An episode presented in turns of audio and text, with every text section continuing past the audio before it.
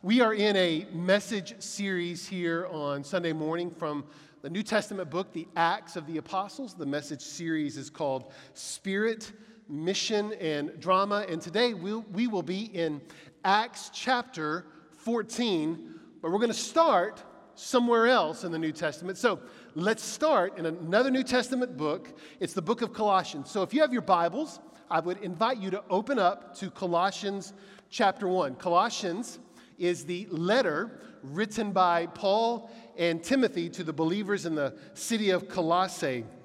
Look, if you've ever read Colossians, you know this. If not, I invite you to read it later today. It's one of my favorite New Testament books.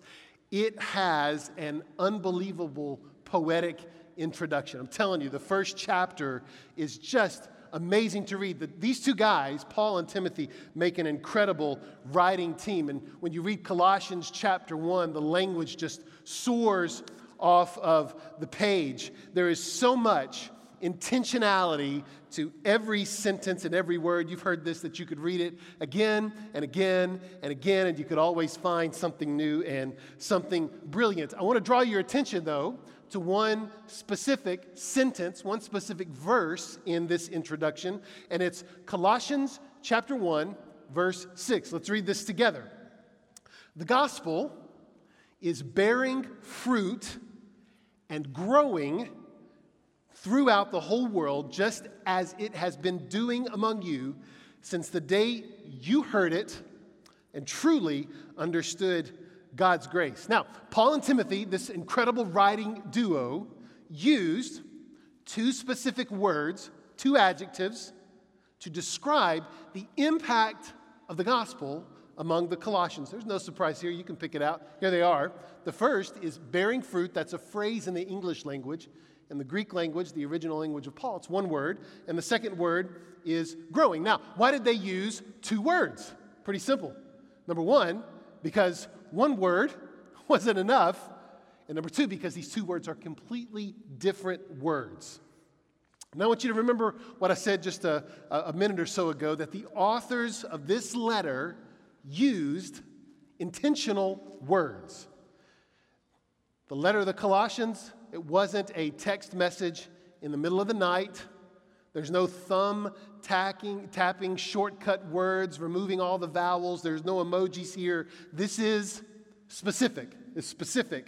These two guys thought about the words before they wrote them. Let's take a look at them. The first word, again, it's a phrase in the English language, but in the original language, it's one word bearing fruit. Again, it's intentional.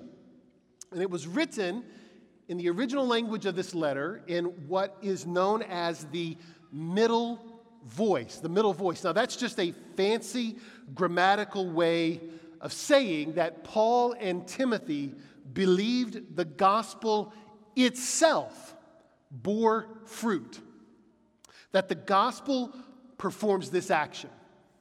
Let's, let's use some scientific terms here. The gospel, according to Paul and Timothy, has potential energy. Potential energy. It has stored energy. It's the energy of position. By itself, all by itself, it has power.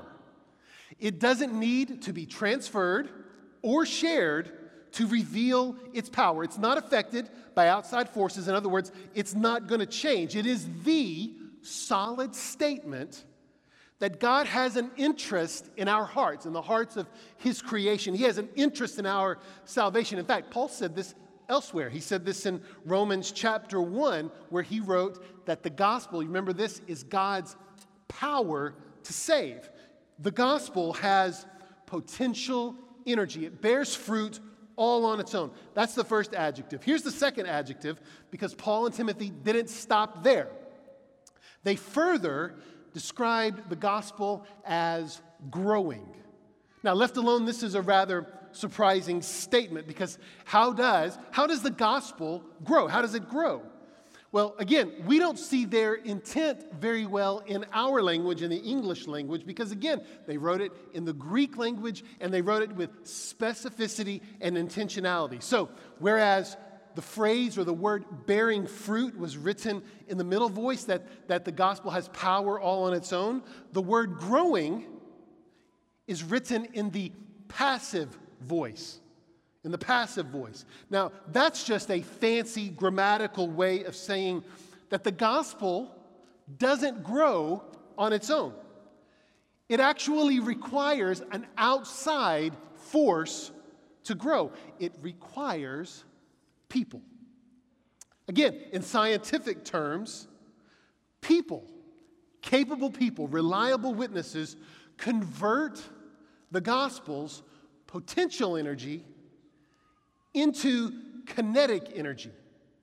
It converts it into the energy of motion, from the energy of position. Now, this is worth a pause right here because Paul and Timothy believed something quite scandalous, if not qualified that the gospel's growth, that its impact is not due to its message alone. It requires, the gospel requires partnership with people. It requires a partnership with effective witnesses. In fact, if you have your Bibles still open, you'll see this in Colossians chapter 1 verse 7. Paul and Timothy mention the name of this capable, reliable witness to the Colossians. But here's a plot twist here in Colossians chapter 1 verse 6. The gospel's kinetic energy is not just localized. Let's look again. It's global. Let's read this. The gospel is bearing fruit and growing throughout the whole world. Throughout the whole world. The gospel's kinetic energy is exponentially multiplied. In other words, the impact of the gospel cannot be qualified with a 1 plus 1 equals 2 equation. The impact of the gospel can only be qualified with a 1 plus 1 equals 3 equation. Don't mistake this and don't miss this. Paul is describing an absolute miracle here. These explosive results cannot be explained any other way. In other words, these two variables, the variable of the gospel and the variable of the believer, produces an outcome that is greater than the sum of its parts. The gospel plus the believer is synergy. It's synergy. This is Paul's equation. So, what we're going to do in Acts chapter 14, if you have your Bibles, you can go ahead and turn there. What we're going to do is we're going to put this equation to the test. Let's read this together. We're going to read Acts chapter 14, verses 1 through 7.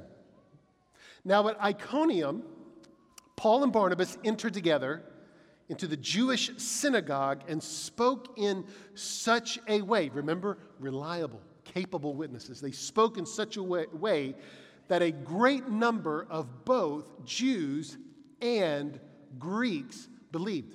Hold on to that statement. Verse 2 But the unbelieving Jews stirred up the Gentiles and poisoned their minds against the brothers. So Paul and Barnabas remained for a long time. They had to, speaking boldly for the Lord, who bore witness to the word of his grace, granting signs and wonders to be done by their hands. Verse 4 But the people of the city were divided. Some sided with the Jews and some with the apostles. When an attempt was made by both Gentiles and Jews with their rulers to mistreat Paul and Barnabas and to stone them, to kill them. Verse 6 they were going to kill them, by the way. Don't miss that. Verse 6 They learned of it and they fled to Lystra and Derbe, the cities of Lycaonia, and to the surrounding country. Verse 7, the last verse. And there they continued to preach the gospel. Now, remember the equation from Colossians chapter 1, verse 6 that the gospel plus a capable believer equals synergy. Now, we're going to put this to the test right here in what is otherwise a really Spartan text, but there's a lot happening. I don't want you to miss it. Let's talk about this. So, Paul and Barnabas in the book of Acts are now in their first church planting trip. And Paul and Barnabas walk squarely into the anxieties of time and place and space. Iconium, where they are in Acts 14, the first two verses, it's a garden city in the desert. It's one of the cities in the region of Galatia. We'll talk about that in just a moment. It, Iconium, like the other cities in this region, in fact, like a lot of the cities in Rome, were full of people who were forced to move in these cities by the Roman Empire. That influx of people radically reshaped these communities. Identities of entire people groups had been lost. People lived in these cities and in Iconium in a weird cosmopolitan state of confusion, and all the more so in Iconium. Iconium was a Greek flavored, Greek cultured city in the Roman Empire. It was a fish out of water, and it was going to do whatever it had to do to keep the Roman Empire at arm's length. And we just saw this here that in Iconium, the politics of identity, they were ready to explode. And Paul and Barnabas, they weren't neutral when they arrived here. In their hands, with their words, they converted the potential energy of the gospel into kinetic energy, into synergy. The message that Jesus of Nazareth died and was resurrected to bring people to God. Even more than that, that you and I need this. That message alone is potent, it has potential energy. And we see this in Iconium. It's also, it also is very incendiary, especially in a place that's already teetering on the edge. So we find, after putting this equation to the test, we find that the results of this equation, we find them here in this text, that the equation that capable believers convert the gospel from potential energy to kinetic energy actually gives us two, two very solid and very predictable outcomes. Let's take a look at these. The first is belief profound, miraculous belief. Let's read this from Acts chapter 14, verse 1. Now at Iconium, Paul and Barnabas entered together into the Jewish synagogue, and they spoke in such a way that a great number, here's the phrase again, of both Jews and Greeks believed. They believed. They believed. This is no small statement. The message, the message brought to this city by Paul and Barnabas was a message of unity. Not just any message, it was a message of unity because of the death and resurrection of Jesus. It was a message of unity in a place already divided. Now, you're probably looking in Acts chapter 14 to see where that is. You're not going to find it there. It's not written there in Acts. It doesn't say that at all. We know this was their message from Paul's follow up letter to Iconium. We have this letter in our New Testament. It's the New Testament book of Galatians. This was Paul's follow up letter to Iconium and the cities of Pisidian Antioch and Lystra and Derbe, all in this region of Galatia. We know when we read the letter of Galatians, the content of Paul's message in Iconium. I want you to listen to what he wrote. This is from Galatians chapter 3. This is a famous passage. Verse 26 For in Christ Jesus, you are all sons of God through faith. For as many of you as were baptized into Christ have put on Christ. Remember that phrase? Listen to this, verse 28. There is neither Jew nor Greek. There's that phrase again.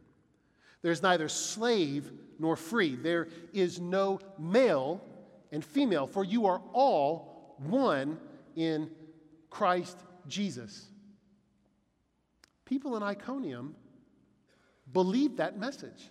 They believed it that Jews and non Jewish people, that Jews and Greeks, two different people with two different cultures, two groups of people really culturally at odds with each other could be united, that these two groups could be united, all experiencing baptism, all accepting that God appointed Jesus of Nazareth as their Savior.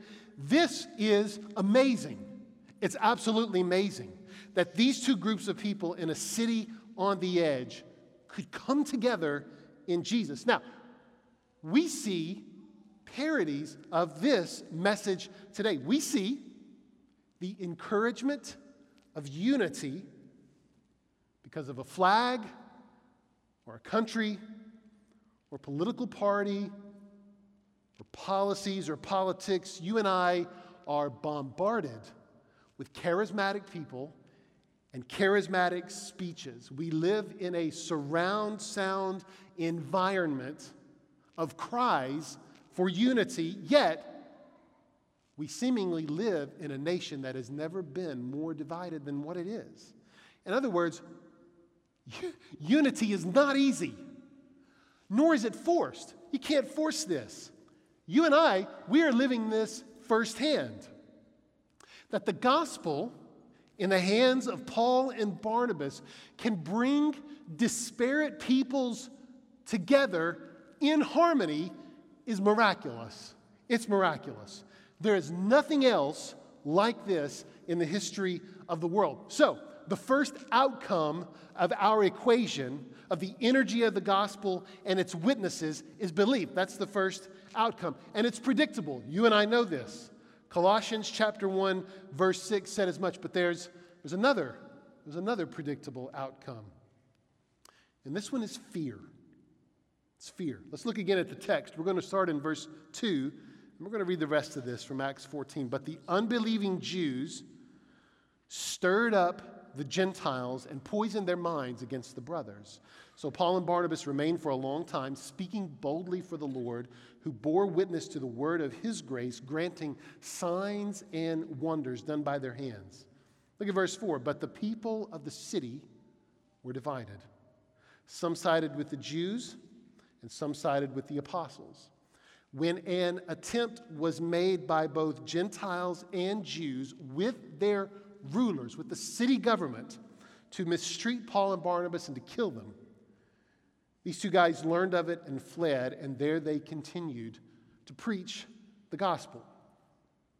To the Jewish people there who were faithful to their culture and to their law, and in fact, the other groups of people, the other cultures who were faithful to their culture. Paul and Barnabas and the gospel were fear provoking insurgents.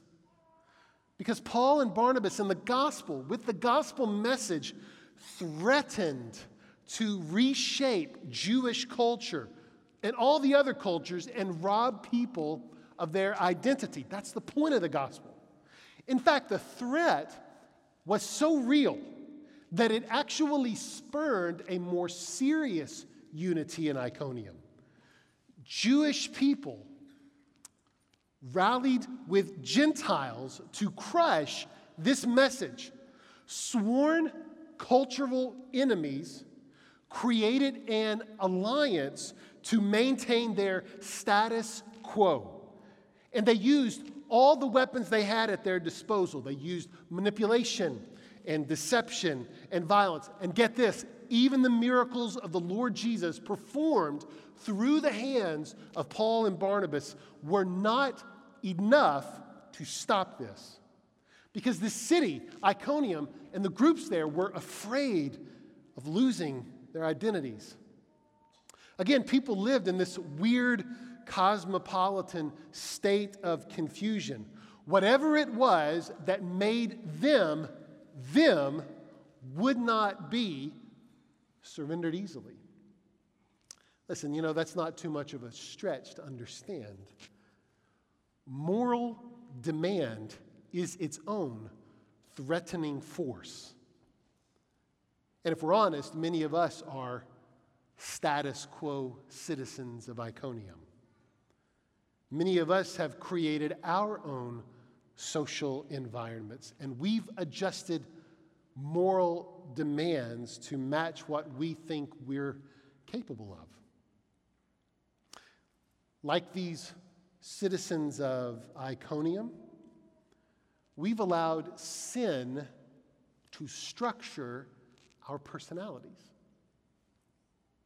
We've allowed sin to give shape to our habits. We've allowed sin to determine our identities. Many of us have refused, even today, to break the bonds of self loyalty. And you know what we do? We lash out because we are afraid of the difference that the gospel makes in our life. We are afraid of surrendering whatever ground of identity we fought to maintain. So, here today, you know, the same choice that Paul and Barnabas gave to Iconium, it, given it to us. It's here for us. Two choices believe or continue to live in fear. Believing in the Lord Jesus gives birth to a miraculous change in your life. This is the result of the power of the gospel, of its potential and its kinetic energy. But living in fear of this change, it will only continue to lead you down a path of despair with unthinkable consequences. Let's reevaluate this equation again. This equation from Colossians chapter 1 verse 6. This equation that the gospel in the hands of capable believers is synergy. And let's test it from a different angle. And let's ask this question What is it about Paul and Barnabas that made the gospel grow? In other words, why does the gospel require capable, reliable people? Turns out that Paul actually has a thing for reliable people. I want you to listen to his instruction to Timothy from the last letter of his life. This is from 2 Timothy chapter 2. Listen to what Paul wrote to Timothy. You then, my son, be strong in the grace that is in Christ Jesus. And the things you have heard me say in the presence of many witnesses, entrust, look at this phrase, entrust to reliable people who will also be qualified to teach others. Re- reliable people, people you can trust. It's obvious that Paul trusted Timothy. Timothy was a reliable witness. Timothy traveled with Paul and Silas planting churches in Greece. He accompanied Paul to Corinth and to Ephesus and to Jerusalem, and he saw Paul go to jail for the sake of the gospel. In all, Timothy was Paul's traveling companion and student and disciple for 10 years, for a decade. Timothy heard Paul's teaching and he witnessed a transformed Paul. He noticed that Paul was a reliable witness. He knew it, and Paul knew it. Paul felt the miraculous change of belief in his own life, and he wasn't willing to let this gospel be placed in the hands of the window shoppers and the Amazon scrollers. I want you to listen to Paul's personal testimony near the end of his life, written also to Timothy. This is from 1 Timothy, and it's from chapter 1. Look at this amazing verse. This amazing statement. Paul wrote, Even though I was once a blasphemer and a persecutor, and look at this phrase, and a violent man, I was shown mercy because I acted in ignorance and unbelief. The grace of our Lord was poured out on me abundantly, along with the faith and love that are in Christ Jesus, the gospel, in Paul's hands with his words was not a hollow message. It was not stuck in its potential energy. It was transferred and converted into a message that saw people in cities like Iconium believe or lash out in fear because of its power. And the good news for you today is that you, you can become an integral and effective part of Paul's equation. You can become a reliable witness. You can transfer the potential energy of the gospel into kinetic energy, and you can experience the miraculous synergy of this with the Lord Jesus at your back. This is your Iconium moment. This is the moment where you become a variable of the equation and not, and not just the outcome. Abandon the sin in your life. Experience the upgrade that happens with the gospel. Repent and believe and be baptized in the name of Jesus and become a part of this equation. Let me invite our prayer leader to come up this morning and pray over us. I want to thank you so much for being with us today. And as we pray together in just a moment, I pray that we experience the power of the gospel together.